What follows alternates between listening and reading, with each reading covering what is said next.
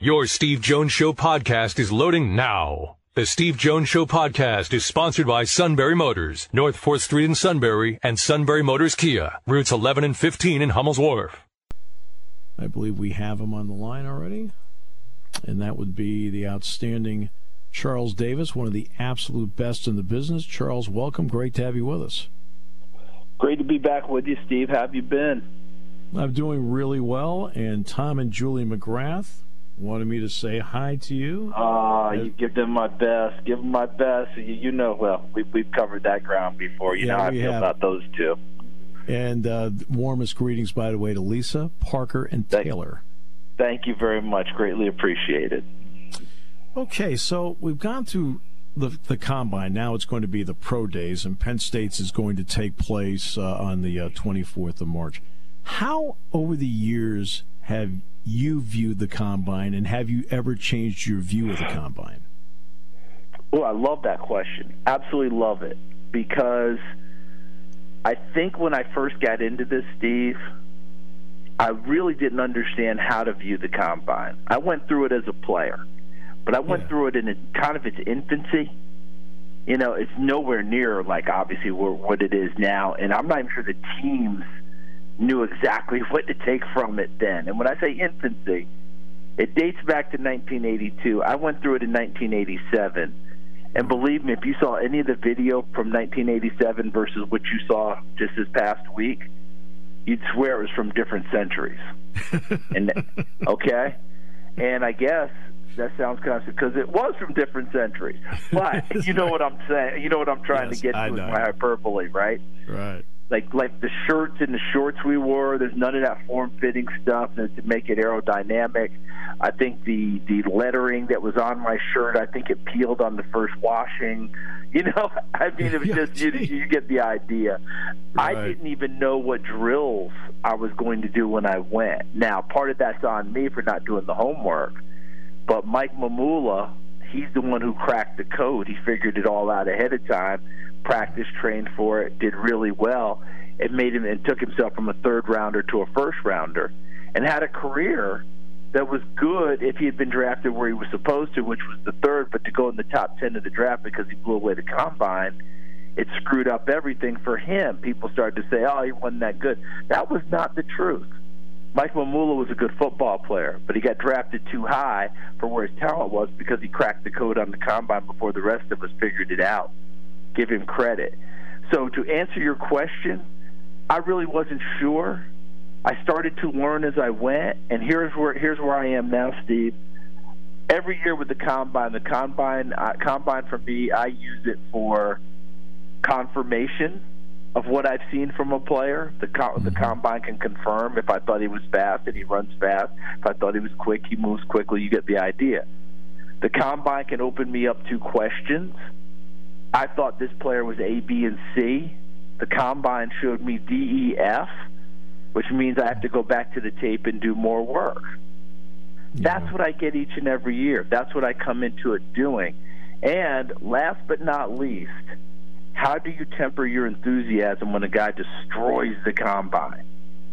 Right? Adatame, at a Atabare. I hope I'm coming close to pronouncing his name correctly.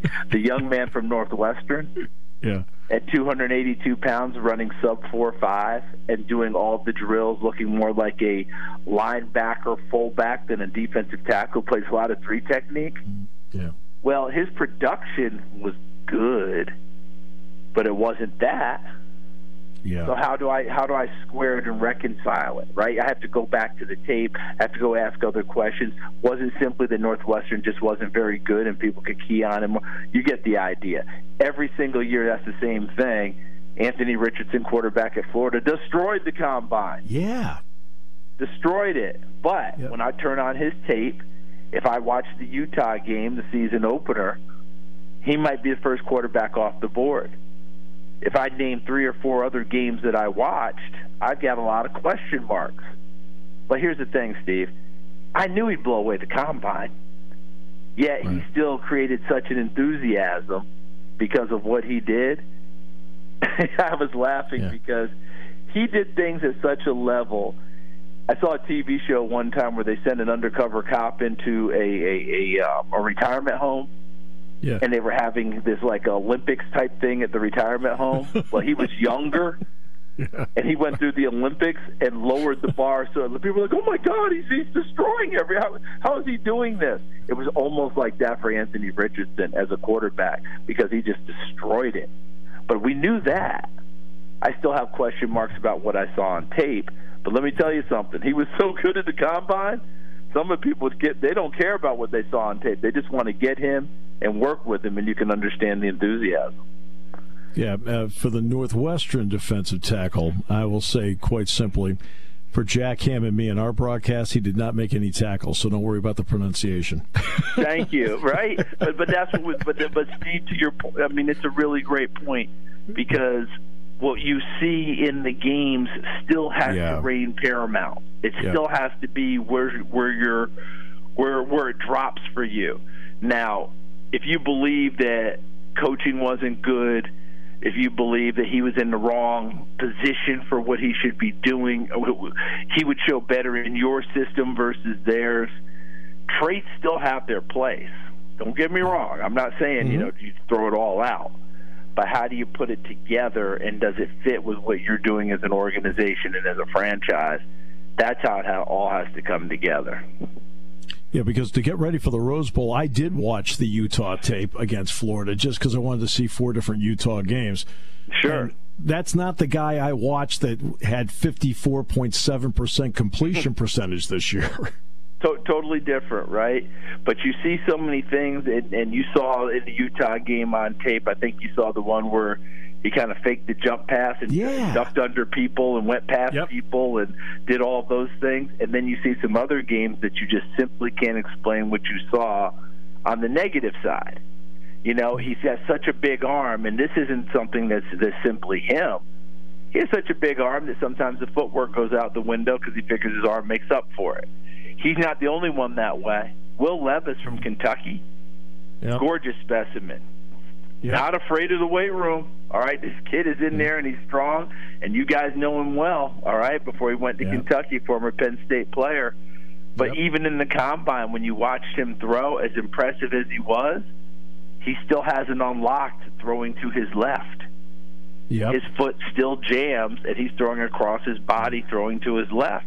And that kind of surprised me because he and the people you're working with are not stupid people. They know that this is something that mm-hmm. needed to be worked on, but it just tells you old habits die hard. Because I'll bet you in his workouts, he threw it better to his left because of the conscious thing. But under pressure, a lot of times you revert back. That's why golfers, you hear it all the time. Whatever swing you have, it has to repeat under pressure. Jim Furyk's mm-hmm. swing may have been the ugliest swing you saw, but it repeated under pressure. It didn't matter what the shot, yep. and that's why he won majors. He had a swing that he knew he could count on. If you have a swing that you can't count on when the pressure kicks in, I don't care if your swing is as gorgeous as Tiger's in his prime, it's not going to work for you. I feel like for Will Levis, that time is still work being worked on. So many great things there, but we got there, the lights hit, he responded, and guess what? He was right back doing the things he had done mm-hmm. before. That still has to be worked through, in my humble opinion. Yeah, and Charles, obviously, I watched him in practice for three years at Penn State. And what's interesting about him is he's a really good runner. I mean, he yes, runs he with is. power. But the odd thing is, is that for a guy that runs as well as he does, he doesn't throw as well on the run.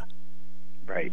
Yeah, I think Yeah, he, I, yeah. Steve. I think he. I think he's one of those guys. And again, time will develop some more things, and things will Yeah. will be unlocked. So we always have to remember what we're seeing right now is not the finished product of, of these guys. We're projecting where we think they're going to go and Yeah. how we can do this. But for him, I think he's one of those players that at this stage of their career, he's either running or passing. Like he makes up his mind one way or the other. I'm Mm-hmm. throwing it, or if I go and I move, once he makes up his mind to run, there's no more downfield. He goes. Now, when he goes and he gets to the third level, defensive backs, you better be ready. That's a lot of man you're dealing with now, okay? And he runs Yep. with runs with some power, so all that kicks in. Bryce Young is entirely different. From Alabama. Yes, he's smaller. We get hurt all that. He weighed 204, so he was able to put the bricks in his pocket and get through the scale. And he should never touch another scale again because that's the biggest question he had. He was over 5'10. He weighed over 200 pounds. Let it go. But when Bryce Young moves, he moves with the idea that someone's going to spring open. And if they don't, and he does go, he runs with purpose then. He's going to get you one or two first downs a game with his feet Mm-hmm. But his movement is not to go run. His movement is for someone to come open, which we see from uh, you know a Mahomes, a Jalen Hurts that we saw in the Super Bowl. Yeah, and I feel like he sees most of the chess pieces on the field. Uh, one sees, last them before we do. I can tell you yeah. that. And, and, yeah. sometimes I think that he actually doesn't see it downfield, like truly visualizes, uh, truly yeah. sees it with his eyes. But he's visualized how the pattern's supposed to go and he knows based on coverage and dictating things and trusting receivers, he anticipates and puts it there, even if he doesn't truly see it. And he trusts himself enough to do that. Yeah. And that's a big reason why I think he's the best quarterback in this draft so far. Uh, one last question, Charles, and that would be probably the first Penn State player off the board will be Joey Porter Jr. Yeah, yeah. Uh, what was yeah. your general impression of him? I thought, listen, I thought he had a good combine. If anyone was expecting, you know, he's going to blow the whole thing away, I think on his pro day he may do some things better, which is why I'm glad to see him do things at the combine. I tell players all the time, you may not value my my you know advice, and I get it. Other people can give you different advice. You follow what you want, but I've been a big believer in doing as much as you can at the combine, mm-hmm. if not everything, because your pro day you can clean up whatever doesn't go well. Yeah. If you save it all for one shot at it, well, it better go well that day. Your biorhythms better be working. Yeah. I think Joey did a lot of things well. No, listen, he's 17 times on the bench press at 225, so he's physically gifted. He's built. He plays well. Once again, the tape should rule, and the tape you watch on him, he's a player that you want. The only thing you're going to ever say is just one career interception. Why? And then you just have to dig into that a little bit.